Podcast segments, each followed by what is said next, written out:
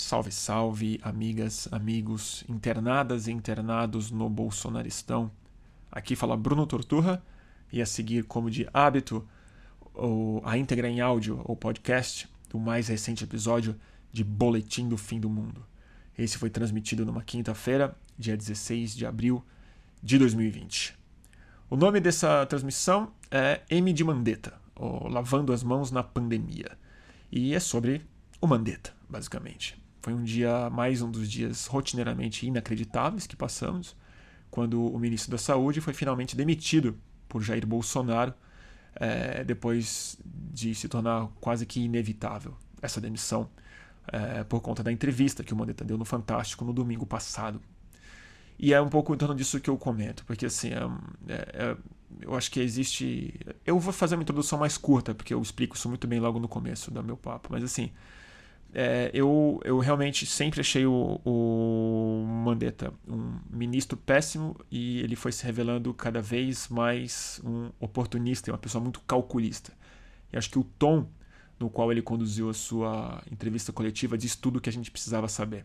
Então, essa live é uma análise um pouco mais longa sobre por que eu acho que o Mandetta é sim absolutamente cúmplice do Bolsonaro, tanto na tragédia da saúde quanto na sua demissão quanto que foi uma atitude muito covarde e que essa celebração do Mandetta por gente muito razoável é algo extremamente perigoso que piora ainda mais não só a condição da saúde, mas o ambiente político brasileiro como um todo. Então eu falo sobre isso, tem também algumas ideias sobre é, é, como que a esquerda está se tornando aparentemente irrelevante, mas eu acho que existem algumas estradas potenciais no meio do caminho. Falamos sobre subnotificação, sobre a opção política pela subnotificação e, e outras cositas, mas numa live que, apesar de ter uma hora, ainda assim foi mais curta do que o habitual. Então, Boletim do Fim do Mundo, M de Mandetta, lavando as mãos na pandemia. Salve, salve, turma! Começando. Mais um Boletim do Fim do Mundo, né? Fazer o quê? Hoje é quinta-feira, é isso, né? Nem sei que dia mais é hoje. Hoje é dia 16, né? Quinta-feira, dia 16. E quem tiver ao vivo, por favor, me diga se tá, estamos audíveis, visíveis, sincronizados e, e tudo funcionando. É isso, né? E aí, turma? Como é que vocês estão? Puxado, né? Puxadíssimo. Que dia! Que dia. Já nem sei mais o que dizer, na verdade. Porque, assim, apesar de ter sido pesado, né? A gente é, ter passado por mais, mais uma confirmação de tudo que a gente já sabe, né? Ainda assim choca, né? E ainda assim entristece, é super esperado. E acho que tem várias dimensões de um dia como esse que a gente dá pra gente destrinchar, para tentar pelo menos entender, né? Melhor, se não nos acalmar, acalmarmos, mas pelo menos jogar um pouco de luz assim para ver se a gente dorme com pelo menos as frases completas e não esse vácuo de ansiedade que dá, né? A boa notícia por trás disso tudo que eu acho, não sei se configura boa, mas pelo menos é onde eu onde eu encontro um pouquinho de é, como é que eu explico? Também não, também não é bem consolo que eu quero dizer. É outra coisa. Regozijo, sei lá. São as duas, dois panelaços super intensos que aconteceram aqui num prazo de menos de três horas entre um e outro. E de todos que estão acontecendo já tem praticamente um mês, né? É... Hoje, sem dúvida, foi o mais comprido deles. O da tarde foi especialmente comprido. E é, o mais agressivo também. Eu acho que essa semana outro sentimento que começou a ficar um pouco mais claro nas pessoas é, ou mais tangível, melhor falando, é, as pessoas estão começando a ficar cansadas e acho que a exasperação que deve dar dentro dos apartamentos com esse tempo, naturalmente esses gritos vão se tornando muito mais agressivos. E esses gritos vieram no meio da coletiva que o Bolsonaro deu logo em seguida do próprio Mandetta, né? E é um pouco por essa coletiva do Mandetta que hoje eu resolvi fazer essa transmissão aqui. Já ia fazer de qualquer forma, mas o tema seria outro. Só que aí assim, eu vou te confessar, hoje, ao contrário do meu normal, eu fiquei com mais indigestão de ver o Mandetta do que de ver o próprio Bolsonaro. Vou te dizer isso. O Bolsonaro, eu não espero nada muito diferente da, da virulência acéfala e da, da coisa escatológica é, que ele representa na sua, na sua cara, no seu jeito de falar, no que ele diz e tudo mais, e é o que estava escrito que ia acontecer. O Mandetta, eu acho que assim, eu vou fazer um pequeno prefácio. Desde que ele começou a virar esse querido entre, entre muitas pessoas que viam no Mandetta não um herói, mas uma pessoa responsável, uma pessoa lúcida, ou melhor, uma pessoa que estava lidando bem com a pandemia, que estava fazendo um bom trabalho, um trabalho responsável, técnico, uma voz de lucidez no meio do governo. Quem me acompanha sabe, eu nunca comprei isso. Sempre achei ele, continuo achando, hoje eu acho 20 vezes mais do que eu achava ontem, o ministro da Saúde de quinta categoria, que certamente não faz ele equivalente ao Osmar Terra, nem a esse novo que acabou de entrar. Mas ainda assim, ele não merece nenhum tipo de elogio pelo trabalho que ele fez, nem pelo que ele vinha fazendo. Mas eu confesso uma outra coisa. Eu tenho atacado ele com bastante é, determinação nas minhas pequenas redes, e eu sempre sofro. É, sofro não é, recebo respostas muito críticas de pessoas que eu gosto muito, pessoas que eu respeito. E esses dias, um amigo meu muito querido mesmo é, me escreveu até tarde da noite, viu que eu tuitei um negócio pesado sobre o, sobre o Mandetta. Ele falou: Cara, Bruno, não faz isso. Tipo, o cara tá tentando, ele tá tentando fazer o melhor trabalho possível, não dá, o Bolsonaro, a gente tem que salvar as vidas e tal. E eu confesso que por um momento, não é que eu mudei de opinião, mas eu, eu eu me questionei se era o caso de continuar batendo no Mandetta por conta desse amigo meu que, novamente, eu respeito muito.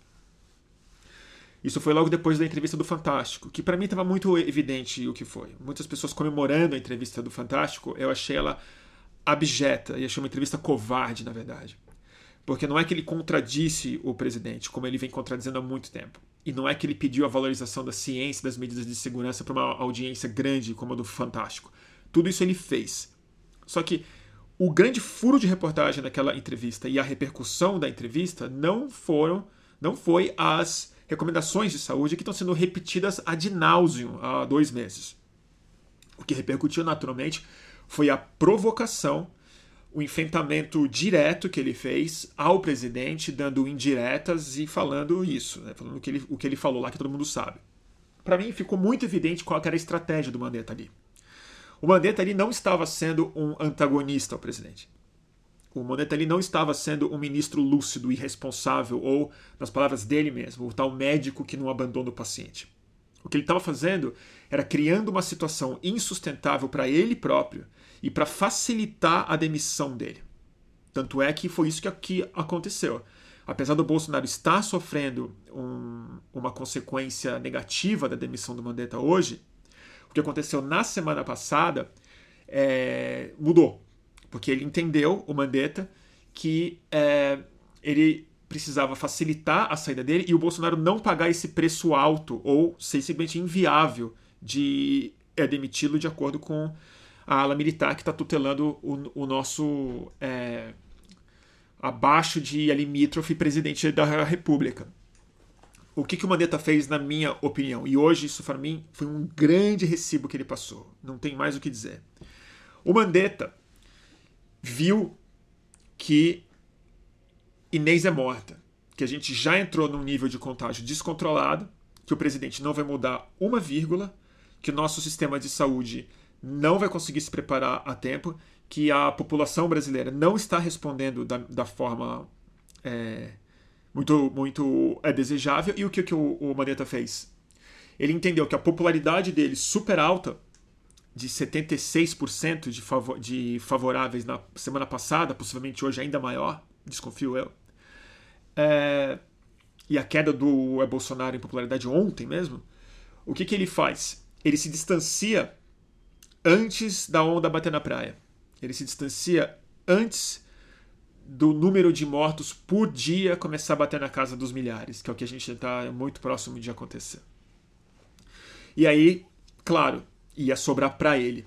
E o legado político dele é, essa, essa inflação que ele ganhou de respeitabilidade, de respaldo entre elite, entre pessoas no estado dele, entre a própria esquerda que começou a ver nesse cara que ninguém prestava muita atenção antes e deveria, é um cara razoável, uma direita razoável, um cara é, tranquilo. O que ele fez no Fantástico, ali ele deixou de ser o ministro da Saúde e virou o candidato a Mandetta. Ele vai deixar a conta dos mortos na é, no, no Bolsonaro. Do ponto de vista político, eu compreendo. Do ponto de vista político, eu compreendo perfeitamente. Eu, eu, claro que qualquer pessoa pensando como um candidato, pensando como um político, não quer esse passivo que não lhe cabe. E eu consigo compreender isso. Mas o que ele fez foi exatamente o que diziam que ele não era.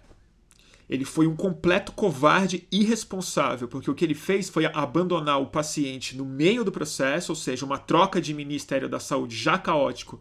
Não interessa que ministro entre.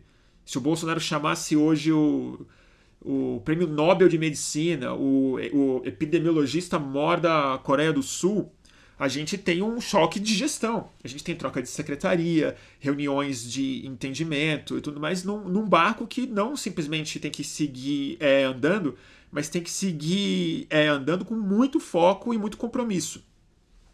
O Mandetta abandonou o paciente no meio em nome da sua reputação. Porque se ele quisesse se liberar desse karma horrível das mortes que virão necessariamente, ele poderia fazer isso depois da pandemia.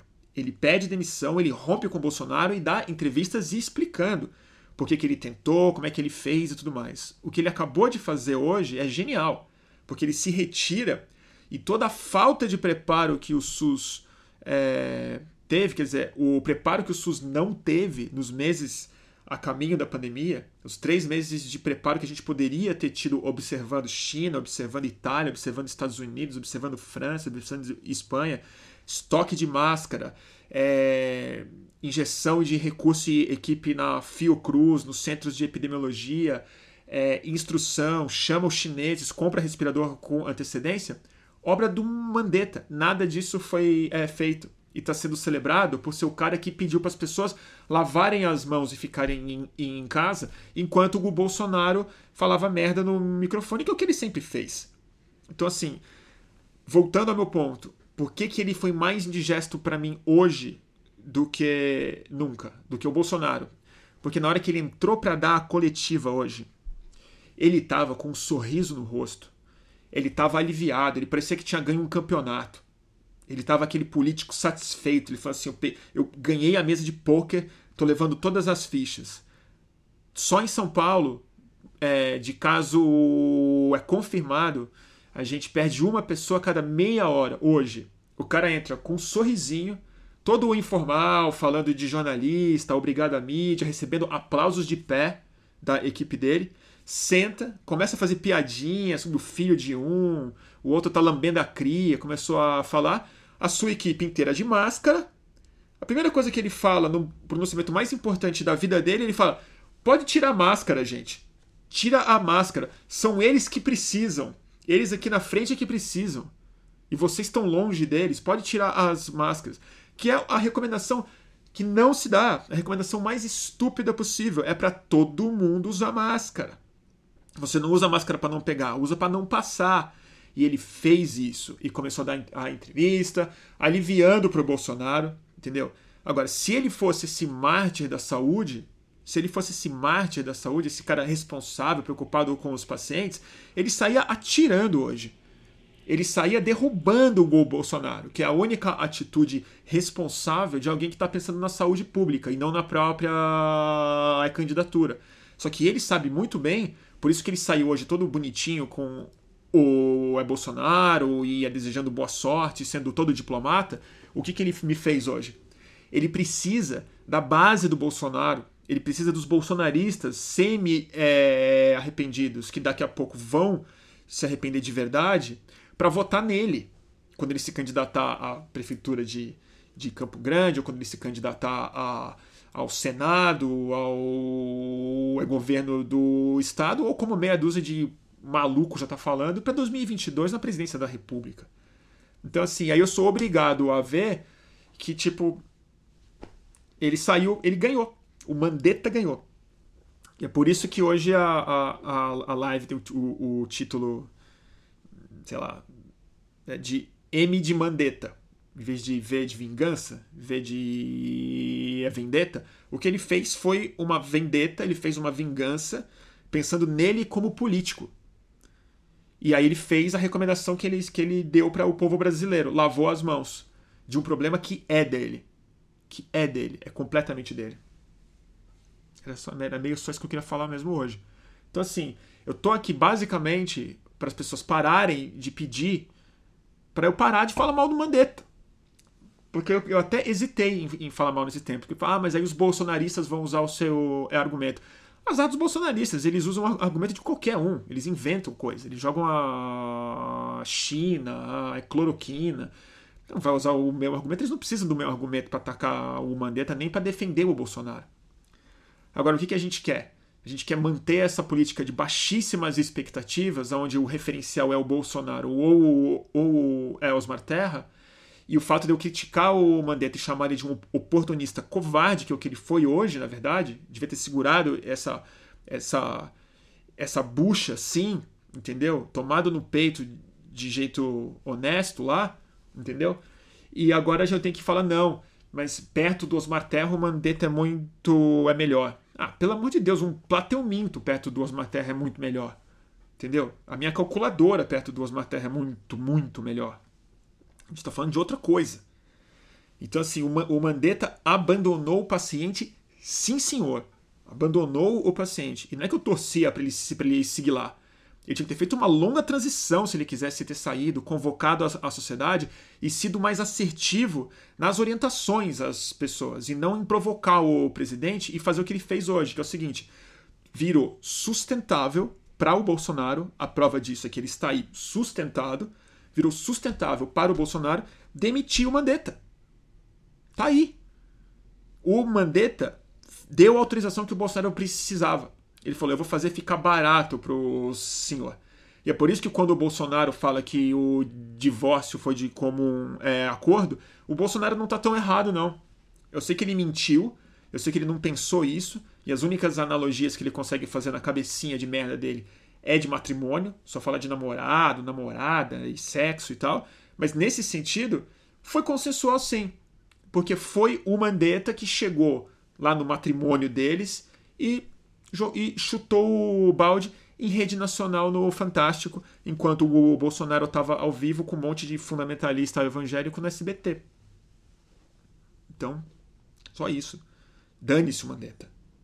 Agora que ele está fora, agora que ele está fora mesmo, fora Mandetta. Fora da vida pública, safado. E é bom que a gente cobre dele também. Porque cada médico sem máscara hoje é mais culpa do Mandetta do que do Bolsonaro que o, o, Bolsonaro é culpado pelas pessoas não estarem em casa numa hora dessa. Isso ele é mesmo. O Bolsonaro é culpado pelas pessoas não terem 600 reais na conta delas hoje. O Bolsonaro é culpado por cloroquina ter virado um debate de opinião no Brasil e não um debate científico. Agora, a culpa dos médicos do Brasil estarem fudidos sem material de proteção, sem máscara, sem respirador, sem orientação clara, entendeu? Essa culpa tem nome. É do Mandetta.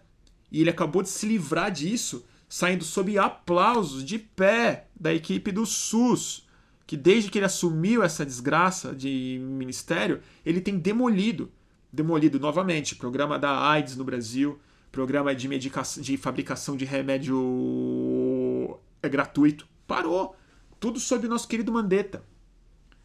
Então assim, desculpa, agora é isso, entendeu? Agora a bola de neve já estava rolando. E o Mandetta saiu, ó, de lado. Isso que ele fez. Cansado. Cansado de que ficar explicando o óbvio. Agora é isso. Agora é isso. Agora segura. Tá bom, gente? Tô meio exaltado, né? Desculpa. Eu acabo ficando nervoso quando eu falo desses, desses caras. Preciso mudar de assunto um pouco. Mas o, o Mandetta foi o que ele sempre foi político. Político. Político. Ó, o, o Arthur tá é discordando de mim. Não concordo, Bruno. Bolsonaro já estava semanas buscando motivos para demiti-lo. Nunca chama de tá bom ministro, mas a saída é culpa exclusiva do é Bolsonaro. Arthur, você falou uma coisa que é, que é muito verdadeira. Ele estava há semanas buscando motivos para é, demiti-lo. O que, que o Mandetta fez? Foi no Fantástico e deu motivos de sobra para ser demitido. Tanto é que depois do Fantástico, a gente passou a semana inteira esperando ele ser demitido. Ninguém ficou chocado hoje. Ele foi demitido conforme as nossas expectativas. E é isso que ficou barato para o Bolsonaro mandar embora. É por isso que nenhum Braga Neto cola no gabinete do Bolsonaro e fala você não pode fazer isso. E é por isso que não vai ter impeachment do Bolsonaro por ele ter agido contra o interesse público na hora de demitir o Mandetta. Então acho que foi mais de comum acordo do que, do que parece. É isso. E desculpa, Arthur, se eu tô meio exaltado. Eu tô... Agora que eu percebi o quanto que eu tô nervoso falando. Tá difícil, né, gente? Mas é isso. Não tem muito mais não para falar sobre Mandetta, gente. Agora é saber que esse novo ministro, eu não tive muito tempo de pesquisar ele, confesso. Estava trabalhando em outras coisas, postando entrevista com a Laerte, que eu fiz hoje.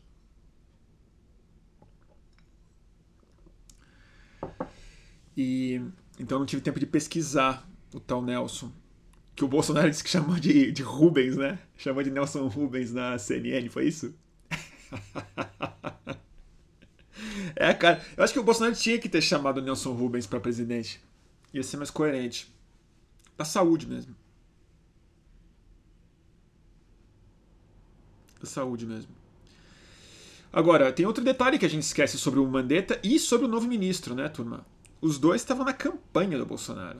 Os dois são bolsonaristas de primeira ordem. E, e a gente esquece disso, né? Uma pessoa que aceitou o ministério Bolsonaro. Imagina, te ligam. Oi, doutor, como vai? Boa tarde. Então, o senhor, o Jair é Bolsonaro tá querendo conversar com o senhor no Palácio do se o senhor aceita o Ministério da Saúde é, para ele implementar essa política aí de, de fim de quarentena e de. Mas o senhor vai ter que falar muito com o Osmar Terra, viu? O Osmar Terra vai. Você vai ter que aprovar tudo com o Osmar Terra antes. Então é. é e a pessoa aceita esse, esse cargo, eu já não confio. Eu já não confio. Porque qualquer pessoa que nesse momento esteja tentando estabilizar o Bolsonaro, para mim é mais inimigo da saúde pública do que uma pessoa que está indo fazer passeata no meio da Paulista hoje. Se o Mandetta tivesse qualquer responsabilidade com a saúde brasileira hoje, ele saía atirando para tudo que é lado. E agora o que, que acontece? Ele saiu todo dando motivo. Tá notícia na Veja hoje. A BIM, Agência Brasileira de Inteligência, está investigando o gabinete do Mandetta para tacar podre em cima da, da equipe dele. A equipe técnica, em tese. Os sanitaristas, as pessoas que estavam ali tentando trabalhar. Então é isso aí, gente. É, ou, ou, ou a pessoa está colaborando para derrubar o Bolsonaro como uma atitude de saúde pública, ou minha cabeça não tem não tem que ficar, ah, não, porque isso aí é um quadro técnico, ele é muito responsável. Boa sorte para os governadores. Espero que a imprensa faça o seu trabalho e arranque o microfone da cara desses irresponsáveis, entendeu? E que, que as pessoas comecem a olhar as coisas pelos próprios olhos, porque se depender do Planalto, ou de qualquer ministro da saúde novo e tal, espero estar errado. Tomara que esse oncologista aí faça alguma coisa que preste. Vou apostar 5 reais das minhas economias? Ah, mas não vou mesmo. Não vou mesmo. Só de estar na agenda do Bolsonaro. Só, só de estar no radar do Bolsonaro. Já está no, no quinto círculo do inferno, no mínimo. Confio não. Confio não. Até porque a gente esquece de uma outra coisa, né? Será que eu falo isso? Não sei se vou falar, não. Muito baixo astral. Muito baixo astral.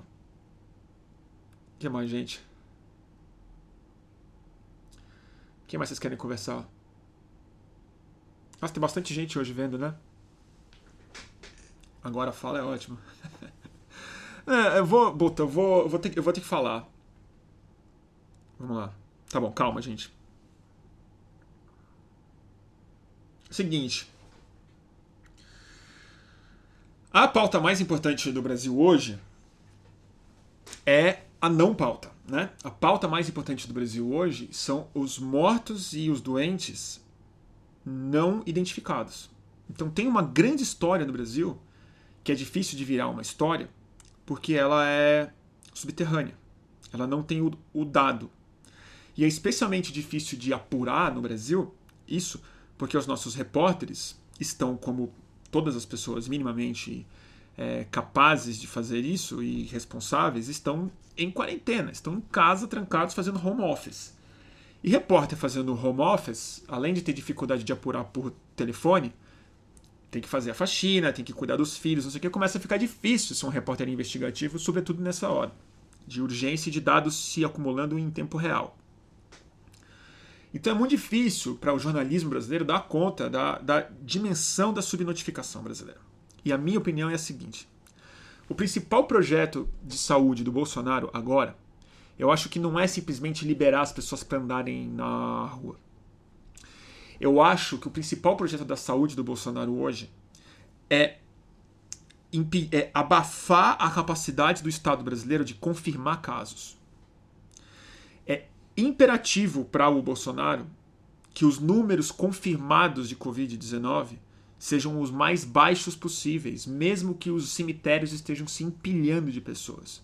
Porque a imprensa, a OMS, o jornalismo brasileiro e as pessoas só leem aqueles mil mortos, dois mil mortos, 25 mil casos. Agora, eu e todos vocês, imagino, ouvimos muitos casos anedóticos de pessoas doentes internadas, ou pessoas já recuperadas, ou pessoas que morreram sem teste e que não há outra possibilidade que não fosse a Covid-19. Pessoas que ficaram duas semanas com febre, não sentindo gosto, vai e vem de sintomas, dor no peito, pessoas que foram que morreram, que eu sei, pessoas infelizmente é, amigos de amigos meus que já morreram, parentes e tal, que não foram confirmados, não estão nessas estatísticas. O que, que eu acho que está acontecendo? Eu acho que isso é projeto do Bolsonaro. É a única forma dele jogar isso no campo da dúvida e deixar só experiências anedóticas de morte acontecerem para ele poder falar não foi tão grave assim, o mais grave é a economia, o mais grave é esse outro sofrimento daqui. E jogar no outro campo do fake news, que é os médicos estavam confirmando casos só para prejudicar o governo Bolsonaro, porque eles apoiam Mandetta, porque eles estão querendo prejudicar o nosso governo. E eu acho que o que a gente vai ter que ficar mais de olho não é na retórica ridícula e ofensiva e muito viralizante do Bolsonaro, mas é ficar de olho e tentar criar mecanismos paralelos de tentar aferir número de mortes em tempo real. Porque não adianta nada daqui a cinco anos a gente fazer estudo de caso e descobrir isso. Não vai adiantar nada. Não vai adiantar nada. E na hora que começar a se empilhar mesmo, vai ter censura, vai ter, vai ter bloqueio de lei de acesso da informação, vai ter desespero das pessoas e tal. Então eu acho muito, muito complicado. E eu acho que o, o Mandetta é, tende até a se beneficiar disso uma vez fora do, do governo, porque vão ser menos números de mortes oficiais, que é o que infelizmente sai em livro de história. Né? Então, assim, claro. Então, claro. É, e tem até, enfim, eu acho isso mesmo. Eu acho outra coisa também. Eu acho que, assim, hoje, morto, subnotificado no Brasil, é desaparecido, é político. É igual desaparecido na, na ditadura militar. Porque é um projeto do governo subnotificá-lo. É uma opção política fazer essa pessoa não ser reconhecida pela sua morte, que além de ser uma opção não reconhecê-lo, foi um erro político, uma posição política colocar essa pessoa em posição de vulnerabilidade extrema tanto no sistema de saúde quanto na capacidade dela ter contraído o negócio. Então, o desaparecido político de hoje em dia, na minha visão, é o subnotificado. Então, eu acho isso muito, muito preocupante. E acho um desafio gigantesco não para os jornalistas, sabia? Acho um desafio gigantesco para os nossos cientistas de dados e para os próprios médicos, que vão ter que, além do que, entendeu? Tentar produzir conhecimento em tempo real, porque isso é transparência, isso é luta contra a ditadura, na verdade. Entendeu? luta contra a ditadura, que é o que ele, o Bolsonaro sempre representou, e é o que a ditadura faz, abafar morto na sua responsabilidade. É, é ou não é?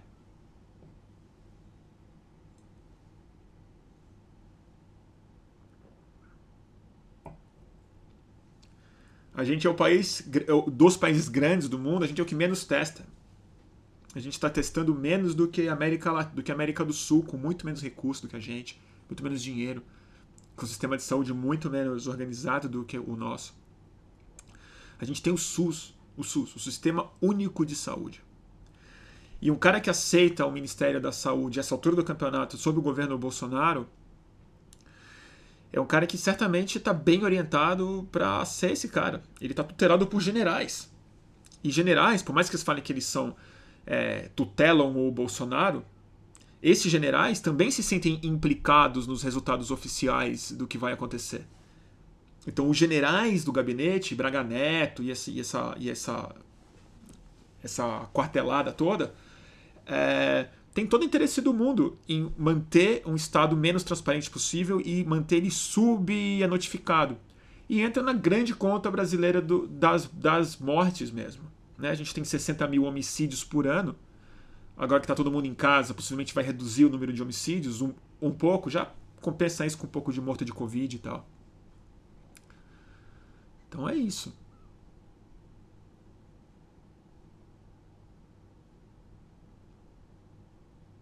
Desculpa aí. É, tô, tô nervoso mesmo, né?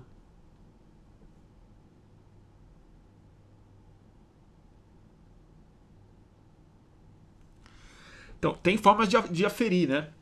Tem formas de aferir. Tipo, teve uma matéria brilhante que um, que um jornal asiático, não sei de que país, fez é, na China. Parece que a China subnotificou também mortos em Wuhan, né? Também típico de governos como o da China é, é, trabalharam com muita responsabilidade no é, lockdown, na, nos, nos, protocolos de segurança, mas, mas não são transparentes, abafam os casos o máximo possível para o partido nos prejudicar. Até porque no começo da pandemia foi a primeira vez que o povo da China realmente começou a se levantar em rede social de maneira muito assertiva contra o Partido Comunista. E, e a apuração que esse jornal fez foi brilhante, na verdade. Eles só fizeram um desvio de fabricação e compras de urnas, urnas funerárias na região de Wuhan.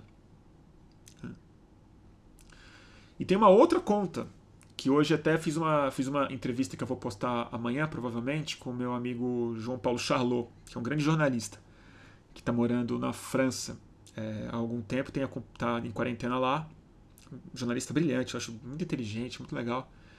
E ele fez uma observação óbvia e muito importante de ser feita, que é a seguinte: outros mortos, não por Covid, mas pessoas que morrerão de dengue hemorrágica ou que morrerão de derrame cerebral, de ataque cardíaco, de acidente automobilístico, de qualquer outra coisa, por falta de UTI, também são vítimas da mesma pandemia. E essas pessoas sequer serão é, contabilizadas. Então há uma grande conta que não é só a da a Covid, mas é a do excesso de contingente de pacientes e pessoas que vão depender de um respirador, de, uma, de, de, uma, de uma UTI, de uma UTI, de um cuidado intensivo num hospital particular ou público. E essas pessoas também precisam entrar nessa mesma conta de irresponsabilidade. Então, quando a gente faz essa curva de doentes de 20%, 5% que vão precisar de UTI no Brasil, a gente em geral não coloca que esses leitos de UTI não são leitos vazios. São leitos de pessoas que precisariam, que têm outras condições que precisariam ocupá-los também. Então é, é, é, uma, é uma conta muito mais ampla do que a mera notificação de todos os casos, ou de testes no mínimo para os mortos. Mas é, a gente está nessa situação, eu acho. Então é, eu, eu, eu conto que assim, já que é uma opção política do governo federal, e agora aposto que com um ministério muito mais alinhado com a visão do presidente, eu, eu, espero que os governadores e os prefeitos tenham a sabedoria política, e não sabedoria simplesmente de saúde pública, mas a sabedoria política de aferir bem os seus mortos, entendeu? E jogar isso na conta do governo federal, que é quem está impedindo que os estados tenham mais sucesso do que o possível. Agora, o foda é que quem é o governador louco que vai querer fazer isso? Por que, que o Dória vai querer falar ah, aqui em São Paulo tivemos 100 mil mortos, enquanto o governador de Rondônia vai falar teve só 15, sendo que pode ser 15 mil, né? Então é, é uma teoria dos jogos assim muito difícil para um governador agir de maneira responsável.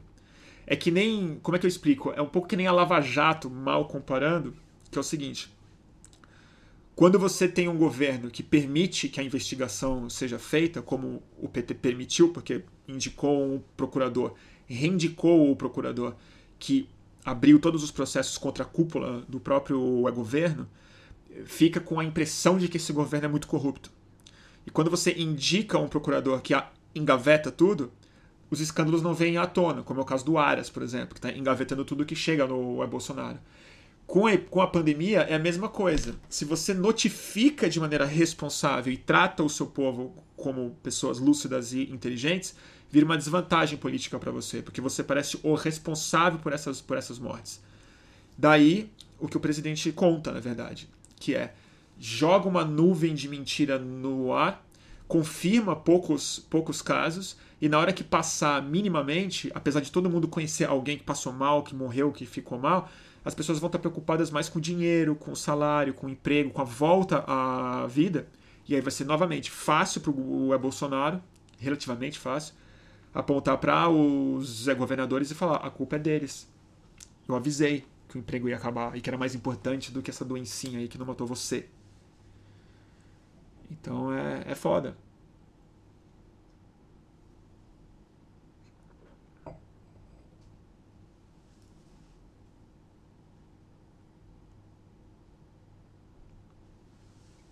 O Jonas está fazendo uma observação super importante aqui. Vi um vídeo absurdo de uma bolsonarista falando exatamente o contrário disso. Que, os, que no Brasil o vírus não espalhou e os casos confirmados são falsos e tinham milhões de views e likes. Pois é, isso está acontecendo mesmo. Eu vi um outro vídeo muito maluco, que era um vídeo. É tipo um sketch. Que é uma médica e um paciente. E o paciente chega assim e fala: Ah, doutora, eu tô com uma dor aqui, eu caí da escada. Aí a médica fala: É um Covid-19. Aí ele fala: O quê? Ela fala: Não, é o Covid-19. Ele fala: Não, eu só caí da escada. Ela fala: Você caiu esse ano no governo Bolsonaro? Ele falou: Foi. Então foi o Covid-19.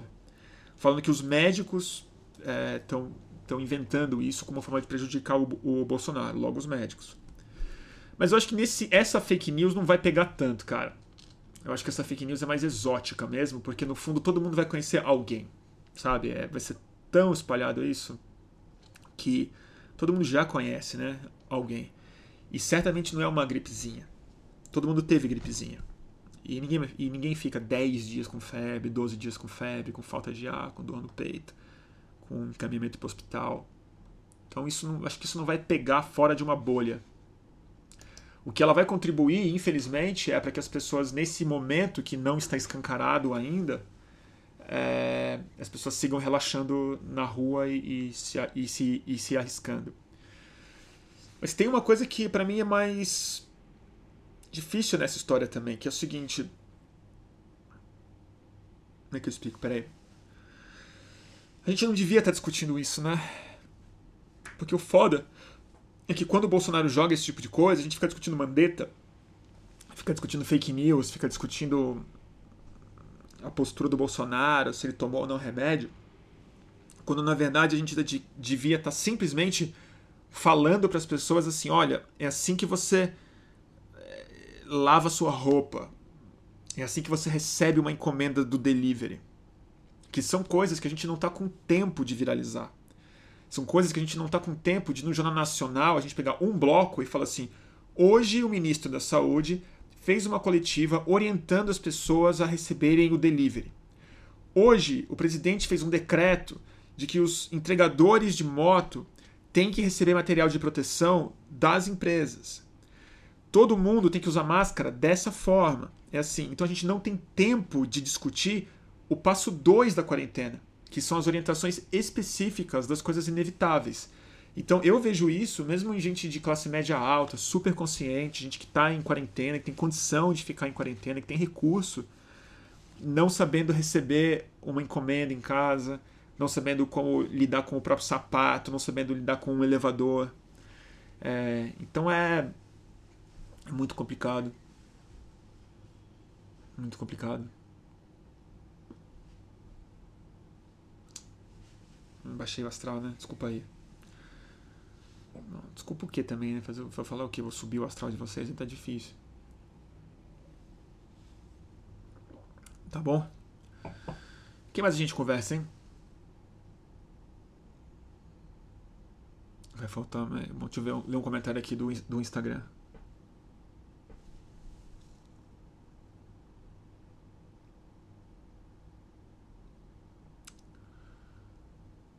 Deixa eu ver.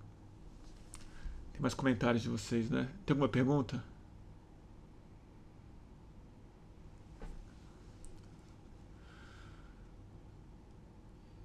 Política.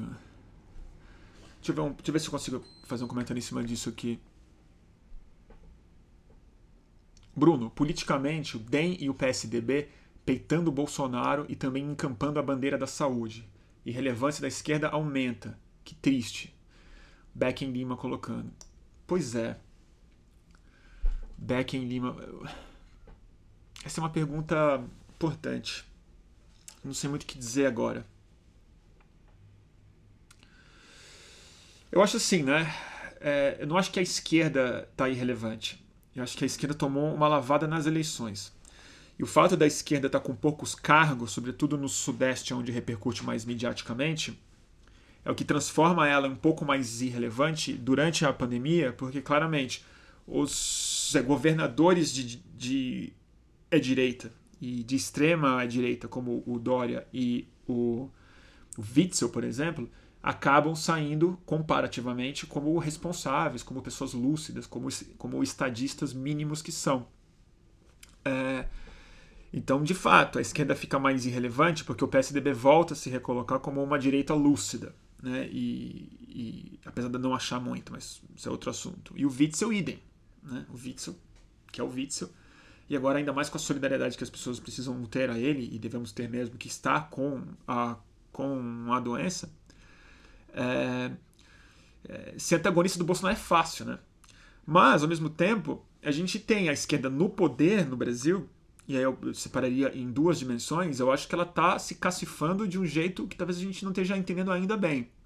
Mas, por exemplo, o, o Flávio Dino, o Camilo, governador do Ceará, é, e talvez mais importante do que isso, movimentos sociais como o MST, MTST, é, agindo diretamente na ponta e mostrando uma generosidade que nenhum empresário que ficou chamando eles de terrorista durante esse tempo todo é, fosse, foi capaz de ter, eu acho que isso volta a criar mais do que influência, mas uma reputação moral e, e ética que a esquerda tinha é, perdido é, numa época em que a gente estava discutindo política simplesmente em rede social, inclusive a própria esquerda.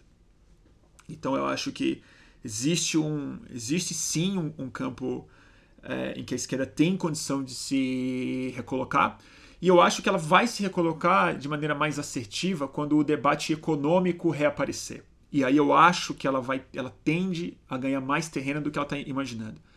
Porque na hora de falar em fixar a renda básica, não como uma assistência emergencial, mas uma política de Estado, isso é uma pauta que PSDB, DEM vai ter profunda resistência em aderir e vai ser muito necessária para as pessoas ainda em, em, pressão econômica extrema, ou as pessoas que simplesmente se acostumaram a receber 600 reais no é, mês, que para grande parte delas é mais do que a renda mensal.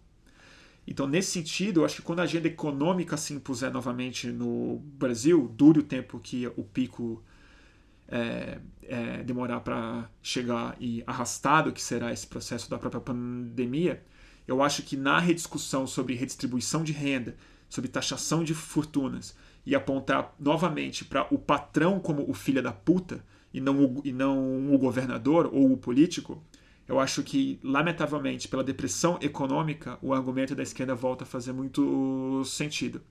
Então, acho que é, é hora de esperar. E não digo esperar parado, mas é hora de é, centrar a cabeça e fazer esse argumento sem parar. Que justiça seja feita, toda a esquerda está fazendo de maneira muito clara. O Freixo tem falado muito disso, a Jandira Fegali, o Boulos, o Haddad, o, o Paulo Teixeira, o Molon, a Tatiana Roque, que pretende se candidatar na próxima eleição no Rio de Janeiro. Eu torço muito por ela. E vai que vai. Né?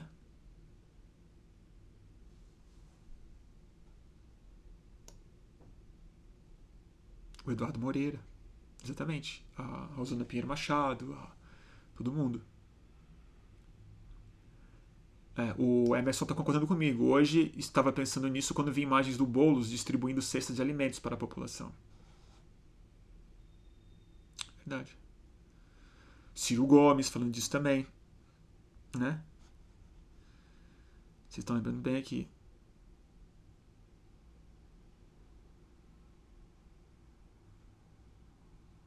Tá bom?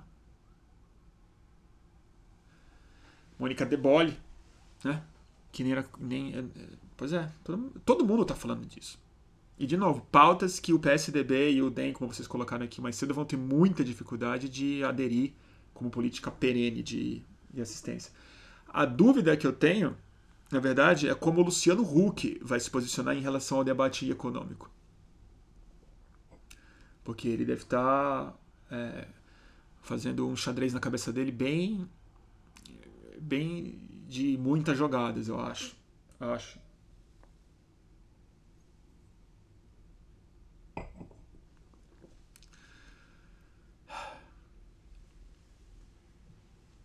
Que mais, gente?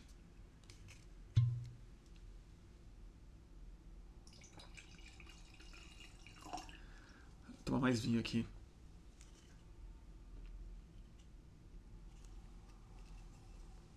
Deixa eu ver o que mais vocês estão falando. O Francisco está perguntando: quem liga para a opinião do Luciano Huck? Francisco Souza, gostaria que gostaria de concordar com você e, e não precisar muito da opinião do. Vocês estão falando o quê? Que eu tô. Nossa, gente, que louca. Cadê o Agnaldo? Tem um bot aqui, né? Tem um chato aqui. Vou bloquear. Remover. O Luciano Huck, eu também gostaria que o Luciano Huck não tivesse essa, essa ideia narcisista de se candidatar. Acho péssima ideia. Péssima ideia. Mas a gente tem o presidente Bolsonaro. Qualquer um pode virar presidente do Brasil. Então, e ele quer. Ele quer e tem gente que leva ele a sério. E a imprensa pergunta para ele toda semana o que ele está fazendo e ele está se posicionando assim. Então, o Luciano Huck quer ser presidente do, quer ser presidente do Brasil. Está avaliando se vale a pena. Né? Então, ele, por exemplo, uma posição dele sobre renda básica seria é, estratégica para saber se a esquerda vai estar tá correndo sozinha com esse argumento ou se vai ter gente de direita é, é, defendendo esse mesmo essa mesma assistência.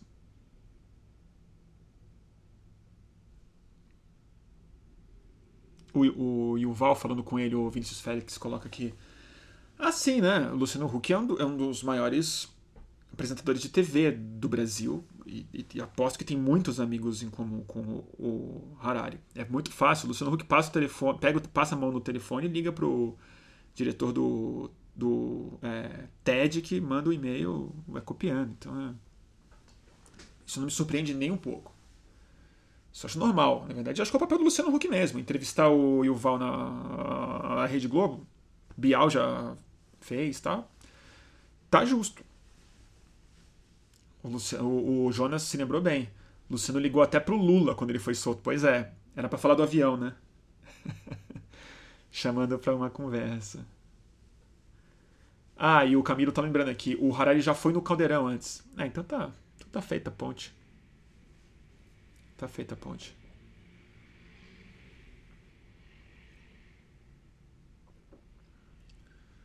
Tá bom, gente?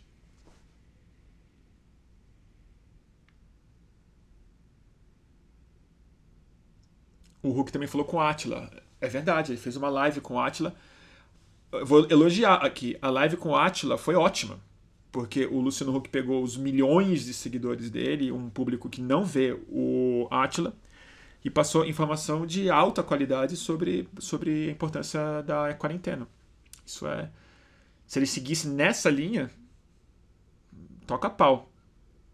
Daí para o Palácio do Planalto são léguas que não deveriam ser transpostas com tanta facilidade, na minha opinião.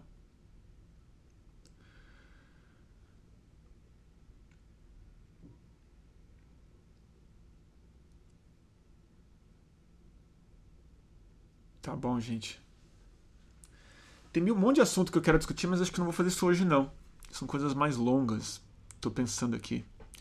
Tem muita coisa para falar sobre o que está acontecendo nos Estados Unidos também e em comparação com o Brasil.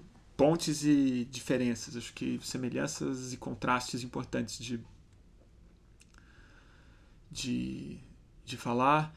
O Davi Amaral está colocando um negócio importante que eu não estou muito inteirado, mas estou super curioso porque minha família mora lá que é Bruno, dá uma olhada, diz ele, no plano de abertura do governador da Califórnia depois, o Gavin Newsom.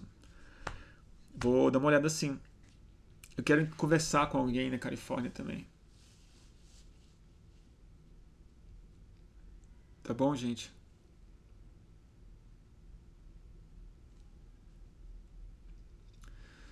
Caramba, Rogério. Ah, o Vinícius Félix. Bruno, assiste Plot Against America na HBO. Gosta do livro? Vinícius, estou vendo. Já vi os cinco primeiros, primeiros episódios e li o livro já. O livro ali antes, óbvio. Puta, eu acho uma obra-prima total. Essa é uma dica de hoje. Quem, quem, tiver a condição de ler o livro, eu recomendo muito que leia o livro antes de ver a, a série. Mas se tiver difícil de ler ou tal, vê a série, é maravilhosa. E não deixe de ler o livro depois, porque, vou dizer, um não estraga o outro, apesar do final ser um final meio, meio espetacular, então vai ter um spoiler, mas o livro é uma obra-prima em termos de narrativa, psicologia do personagem principal, é maravilhoso mesmo. Em português é o, o Complô contra a América, do grande Philip Roth. E falecido Philip Roth. E Uh, o nome da série é The, The Plot Against America. E passa na HBO toda segunda-feira. Acho genial. Os atores estão muito bem. Menos o Arthur Turro. O John Arthur Turro eu não achei que está muito bem no papel, não. Eu adoro ele como ator, mas achei meio. Achei muito cari... ele, ele ficou um pouco forçado, achei. Os outros atores são brilhantes. As, é... As crianças, nossa, muito bem feito.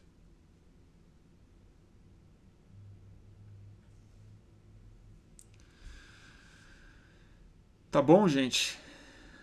Acho que é isso. Acho que eu vou fazer uma live de uma horinha, tá bom pra vocês? Tá bom, né? Tô cansado, gente. Tem muita gente falando que eu tô falando muito, né? Muito rápido, muito alto. É engraçado, porque eu tô super cansado e tô um pouco tonto esses últimos dias. E aí quando eu entro nessa live, dá uma adrenalina extra, sobe o nível de adrenalina, eu tô me sentindo meio. Parece que tomei uma anfetamina, muito maluco. É porque também você dá vazão a um tipo de, de, de, de raiva, né? Um tipo de. É, um sentimento muito contido que fica, sobretudo em dias como hoje, que eu fui obrigado a ver o Bolsonaro, a ver o Mandetta, então é. Fico mais pilhadão, né?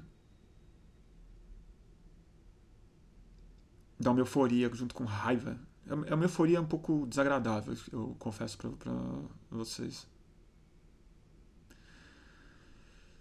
Tá bom, gente? Ah, e o Bolsonaro. A, a Beatriz fez um pedido aqui que eu vou dar um spoiler já para vocês. Bruno, chama o Siddhartha para falar sobre saúde mental que estão precisando.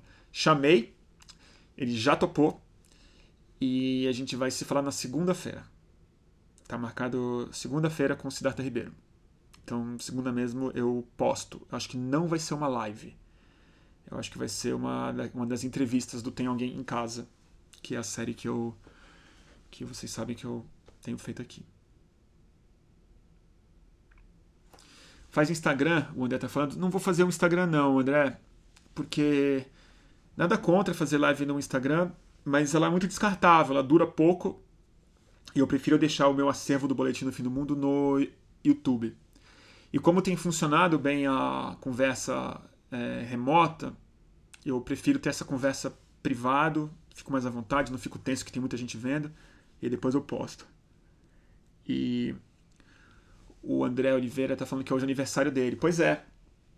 O, o Siddhartha. Hoje eu liguei para ele para dar parabéns. Ele não podia atender, mas a gente se falou por, por WhatsApp.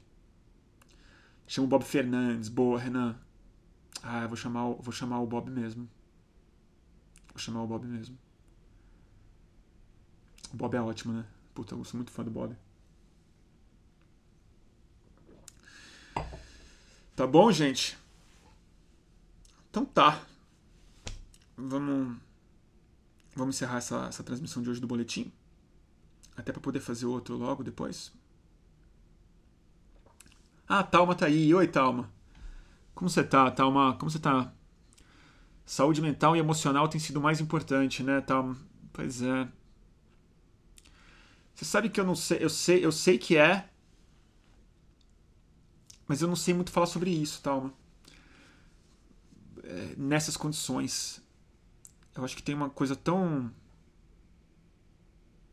não digo inédita, mas tão diferente do que a gente está passando, tão única, tão coletiva, uma pressão, um fantasma colocado em tantos níveis, que eu acho que também assim a gente tem que não é, não digo abraçar a ansiedade, mas a gente tem que aceitar os problemas psíquicos com, com um tipo de um tipo de etaoísmo triste assim, é falar, tá, é isso.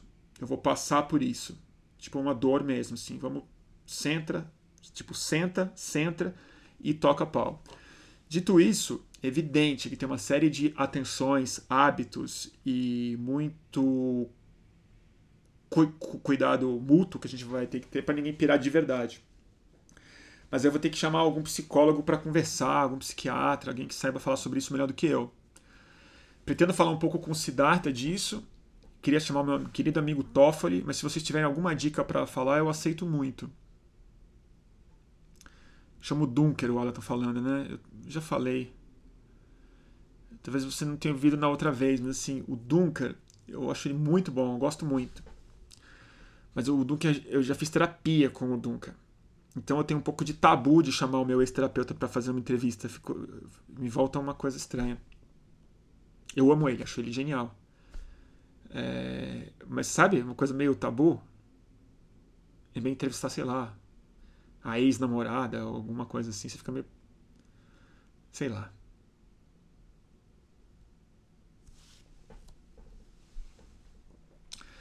Tá bom, gente? Ih, começou aquela fase que tá todo mundo me dando dica. Me mandando um monte de nome. Eu tento vários desses nomes, gente. É que não é tão fácil conseguir, as pessoas estão ocupadas, eu também tô super ocupado. E. Tá bom? Tá bom, gente. Eu juro que eu vou seguir várias dicas de vocês. Eu vou, vou chamar. É isso, né, turminha?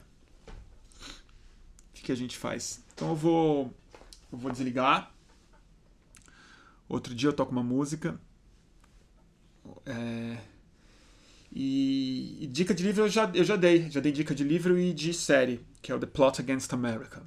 Acho completamente incrível. Acho genial de assistir. De assistir. Uh, que mais eu posso dar dica para vocês? Dica de música, né? Dica musical. De música.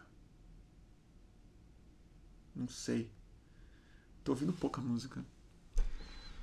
Deixa eu pensar. Eu, dica, dica, de música para vocês é tentem, tentem fazer música ou tocar música, cantar música.